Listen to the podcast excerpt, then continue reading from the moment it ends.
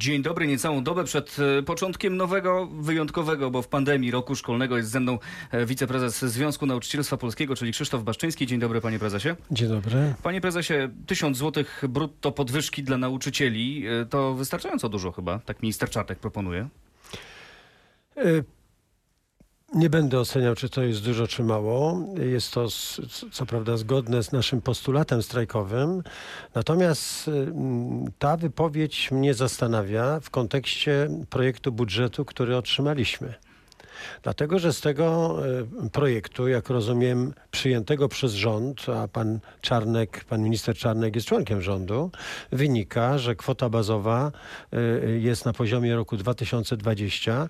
Y, To znaczy, że są zamrożone. Czyli z tych dokumentów wynika, że nie wystarczy, żeby podnieść nauczycielom pensję w ten sposób. Znaczy w ogóle, żeby podnieść, jest- jest zamrożona kwota bazowa, co oznacza zerowy wzrost wynagrodzeń, a wczoraj otrzymaliśmy ustawę okołobudżetową, z której wynika, że y, również są zmniejszone środki na fundusz socjalny, na fundusz nagród, na fundusz doskonalenia. Także tutaj jest pewien dysonans między tym, co mówi y, minister, A tym, co jest w dokumentach, y, co jest w dokumentach, a wczoraj dowiedziałem się z rozmowy z panem ministrem Czarnkiem, że w najbliższym tygodniu pan minister pójdzie do prezesa, jak rozumiem prezesa Kaczyńskiego i będzie rozmawiał o naszych wynagrodzeniach. No to ja nie wiedziałem, że to teraz jest tak, że ja się chcę zdobyć y, jakieś środki na wynagrodzenia, idzie się do prezesa, a nie do premiera bądź ministra finansów. No ale może celu święca środki, może rzeczywiście tak będzie, że prezes kiwnie palcem i te środki się znajdą. Y, Wie pan, no będziemy tylko y, temu kibicować i będziemy się z tego cieszyć, ale, ale przyzna pan, że to jest coś normalnego. No cóż, panie prezesie, nasza rozmowa będzie kontynuowana cały czas w RMF24, naszym radiu internetowym oraz na naszych stronach w sieci. Krzysztof Baszczyński, wiceprezes Związku Nauczycielstwa Polskiego jest cały czas moim i państwa gościem. No właśnie, panie prezesie, mówił pan, że rozmawiał pan z ministrem Czarnkiem, prawda? E, Wczoraj. A ja mam pytanie o, e, o rozmowy, na które minister Czarnek chce zaprosić związki we wrześniu. O właśnie o tych wynagrodzeniach. Czy wy dostaliście zaproszenie od ministerstwa na te rozmowy? Jeszcze nie dostaliśmy, y, czekamy na zaproszenie, ale czekamy również na to, co w tym zaproszeniu będzie napisane. Bo mm, jeżeli nie zmieni się przede wszystkim sposób y, finansowania naszych wynagrodzeń, a my jednoznacznie określiliśmy, że ym, te wynagrodzenia mają być y, związane z tak zwaną średnią w gospodarce, a nie jak proponował minister Czarnek y, jeszcze przed wakacjami na minimalnym wynagrodzeniu, to nie będziemy w tym uczestniczyć. Ale y, no tak, to, to warunki są. A czy macie chociaż jakieś sygnały, kiedy do tego spotkania może dojść? No bo tutaj czas chyba też gra rolę, prawda? My No, w- opieramy tylko się na, na podstawie termin, prawda? tych informacji, które y, słyszymy, podobnie jak pan redaktor, że w połowie miesiąca y, będzie, będzie y, kolejna tura rozmów zespołu do spraw statusu. I jeszcze raz chcę powiedzieć, że w, nas od połowy maja nie ma w tych rozmowach, ponieważ nie, powiedzieliśmy, że nie będziemy legitymizować tej farsy, bo nie tylko propozycje są nie do przyjęcia, ale również sposób prowadzenia tych rozmów. A wierzy pan, że pytam może w ten sposób, czy pan wierzy, że rzeczywiście te podwyżki nauczycieli będą realne, będą tak, jak powinny wyglądać według was? No, po, Pytanie, czy wierzy pan ministrowi Czarnkowi po prostu? Nie, nie. Panu ministrowi Czarnkowi nie wierzę, dlatego że wielokrotnie nie- do końca wiedział, co mówi, choć, choć pewne, pewne e, treści wygłaszał. Natomiast e, my mamy e, pewną, pewien sposób na nasze wynagrodzenia. Mówię my, ZNP, dlatego że od 1 września rozpoczynamy zbierania podpisów pod inicjatywą obywatelską, która y, daje realny wzrost wynagrodzeń, zarówno zasadniczych, jak i wszelkiego rodzaju dodatków. Y, y, Czyli chcemy wejść w miejsce tych, w miejsce deklaracji, które składają politycy, bo przecież o systemie rozmawiamy od bardzo wielu lat i nic w tej, w tej sprawie nie zostało zrobione, to chcemy wziąć sprawę we własne ręce. I chcemy jeszcze przed ym, y, y, grudniem tę inicjatywę, jeżeli zbierzemy 100 tysięcy, złożyć w parlamencie. Myślę, że zebrać 100 tysięcy podpisów będzie dużo łatwiej niż przeprowadzić takiego, taką inicjatywę ustawodawczą przez parlament. Czy wy macie wsparcie polityczne? No bo bez tego się nie da. Bez tego to będzie gest, który skończy się w zamrażarce sejmowej. Y, Będziemy rozmawiać z mm, różnymi o, parlamentarnymi y, na ten temat. Y, mm, Zapewne, tak jak do tej pory, damy wystąpienie, prześlemy wystąpienie do wszystkich klubów parlamentarnych. Tak zresztą y, było i jest z inicjatywą w sprawie finansowania wynagrodzeń z budżetu państwa. Wystąpiliśmy do pani marszałek Witek, dlatego że w kwietniu tego roku odbyły się, odbyło się pierwsze czytanie. Wszystkie kluby parlamentarne były za. No i od kwietnia minęło wiele miesięcy i przypomnieliśmy pani y, marszałek Witek w ostatnim czasie, że taki projekt jest.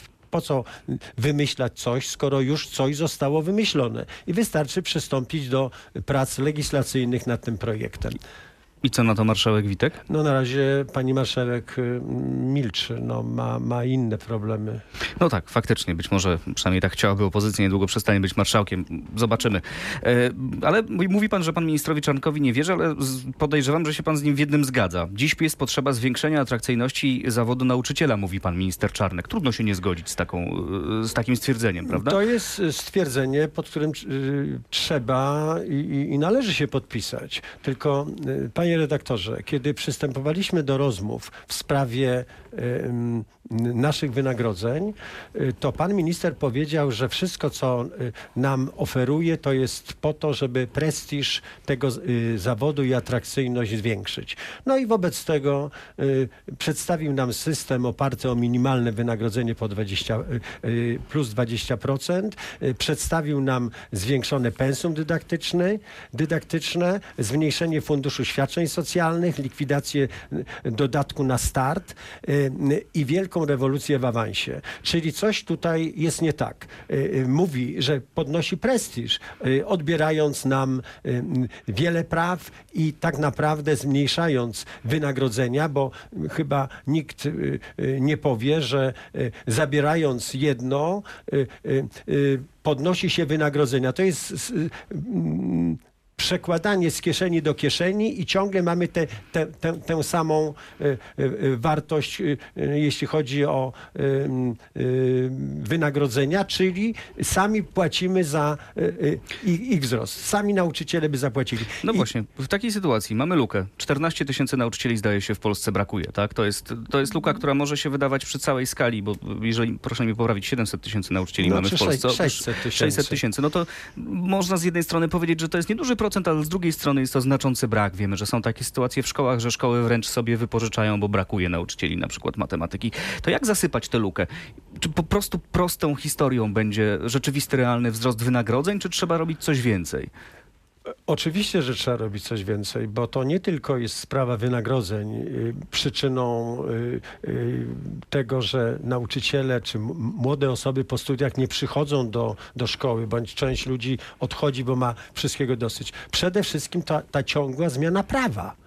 No, no nie może być tak, że co minister to, to zmienia y, podstawę programową, y, zmienia kanon lektur, y, zmienia prawo oświatowe i twierdzi, teraz mówię o ministrze, ministrze Czarnku, że m, ponieważ szkoła demoralizuje, w związku z tym trzeba zmieniać prawo oświatowe. No to jest coś nie tak. Czyli najkrócej mówiąc, potrzebny jest spokój, potrzebny, potrzebna jest przewidywalność, potrzeba, potrzeba tej y, stabilizacji, a, a, a nie ciągłych, nieprzemyślanych Znaczy, to reform. rozumiem, że pan nie ma wątpliwości, że ktokolwiek przyjdzie po ministrze Czarnku będzie starał się odkręcić to, co minister Czarnek robi? No to trzeba odkręcić. No to kolejna zmiana. Y, No tak, ale, ale ja rozumiem, że y, zmiana, która postawi oświatę na y, nogach, a, a, a nie na głowie. Ten, ten system w takim kształcie, jak proponuje minister, zwłaszcza teraz ta nowelizacja prawa oświatowego, przecież to jest szkoła, o której powinniśmy zapomnieć. Panie redaktorze, ja już nie chcę mówić o tym, że zmieniają się proporcje, y, czy zostaje naruszony pewien, pe, pe, pewne status quo, jeśli chodzi o rolę organu nadzoru i organu prowadzącego. Ale bardzo y, niepokojącą rzeczą y, w tej ustawie jest to, że organizacje społeczne, fundacje, stowarzyszenia, ludzie, co, któ- którzy mają coś do powiedzenia w szkole dzieciakom, to dyrektor będzie musiał na co najmniej dwa miesiące przed y, y, Będzie musiał zapytać między innymi rodziców, czy, czego, czy tego nie, chcą. zapytać kuratora i kurator musi wyrazić zgodę. Rodzice nic nie będą mieli do powiedzenia. No, no, Jeżeli wydaje te- się, że rodzice też będą musieli wyrazić zgodę, prawda? No, tak to, jest w to tych teraz przepisach. wyrażają zgodę, y, a pan minister opowiada, przepraszam, y, nieprawdziwe historie, że wreszcie przywracam y, rolę rodziców w szkole. Nie,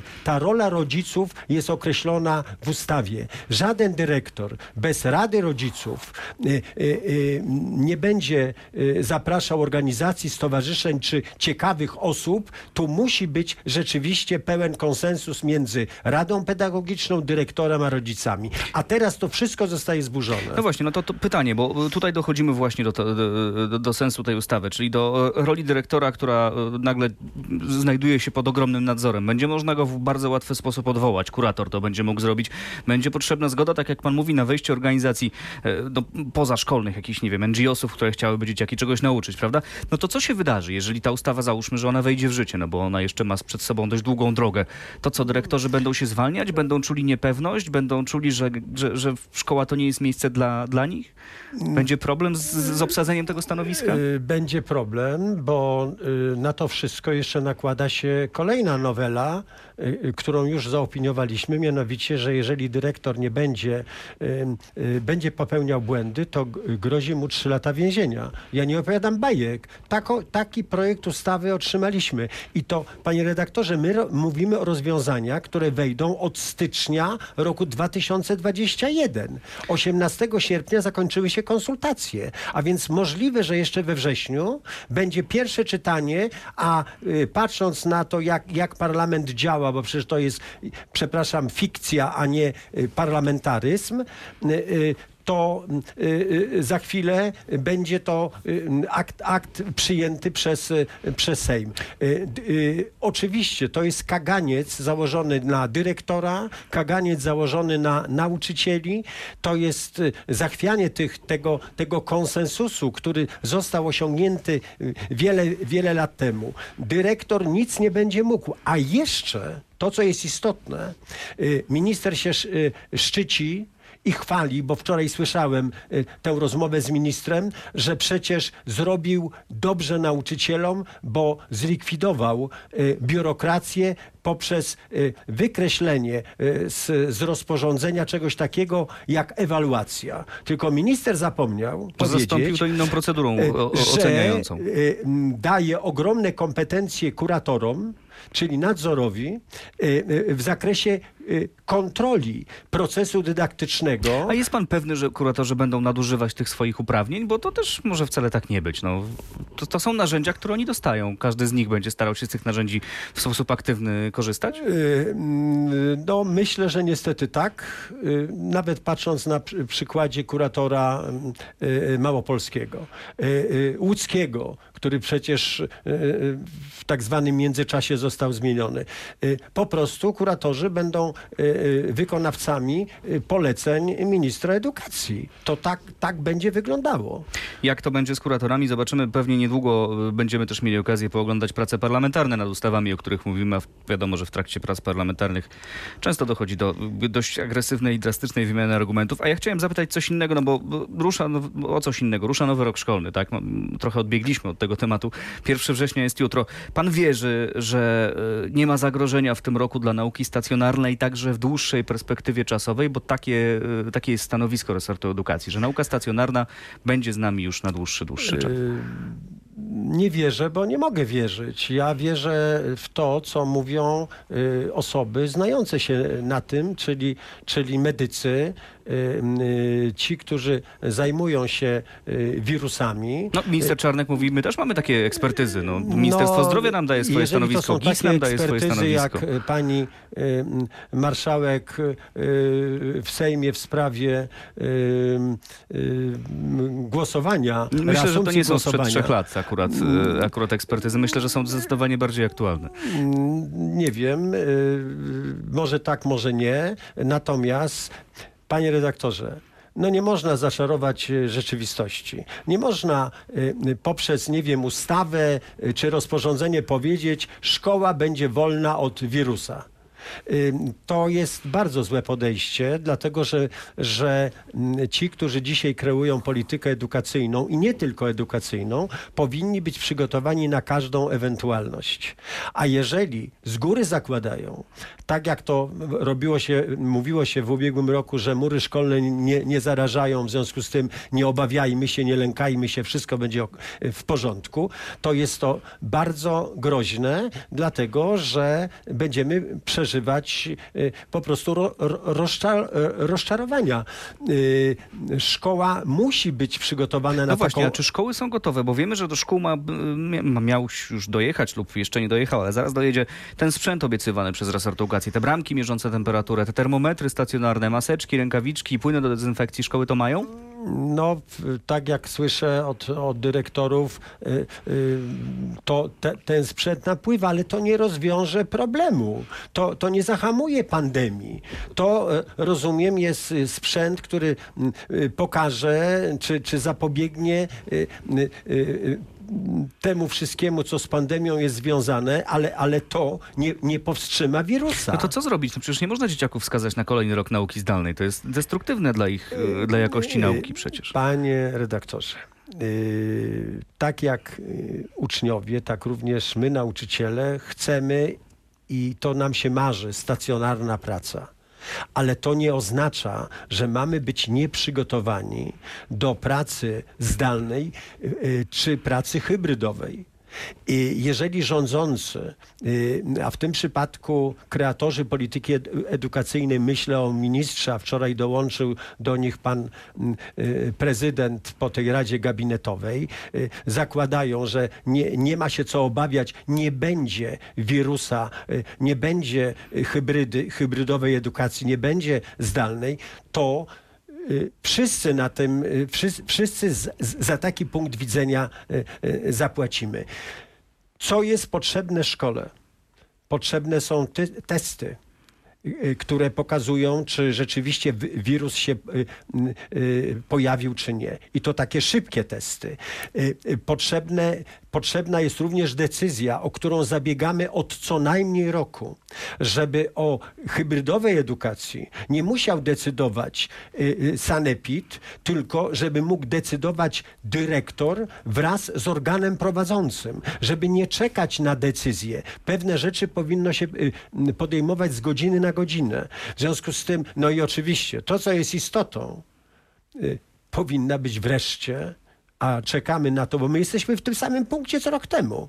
Jednolita platforma edukacyjna. To jest sposób na to, że jeżeli y, y, przyjdzie y, wirus, a ja bym wolał się mylić, ale no i Myślę, że słucham. wszyscy bylibyśmy, wolelibyśmy, żeby epidemiolodzy się mylili, ale jednak trzeba się kierować ich Ale e, trzeba ich się kierować, trzeba być przygotowanym, bo, bo jeżeli ktoś będzie w ten sposób opowi- opowiadał, to po prostu ta czujność i dzieciaków, i, i rodziców będzie o wiele, wiele mniejsza, bo, bo, bo przecież słyszeli w telewizji, że w szkole nie będzie wirusa. Utrzymania tej czujności oczywiście wszystkim życzymy i wszystkim zalecamy, żeby nadal być czujnym, bo koronawirus no, wydaje się nie śpi, a z wszystkich analiz wynika, że może znowu przybierać na sile. E, Krzysztof Baszczyński, wiceprezes Związku Nauczycielstwa Polskiego był dzisiaj moim i Państwa gościem. Bardzo dziękuję panie prezesie. Dziękuję również.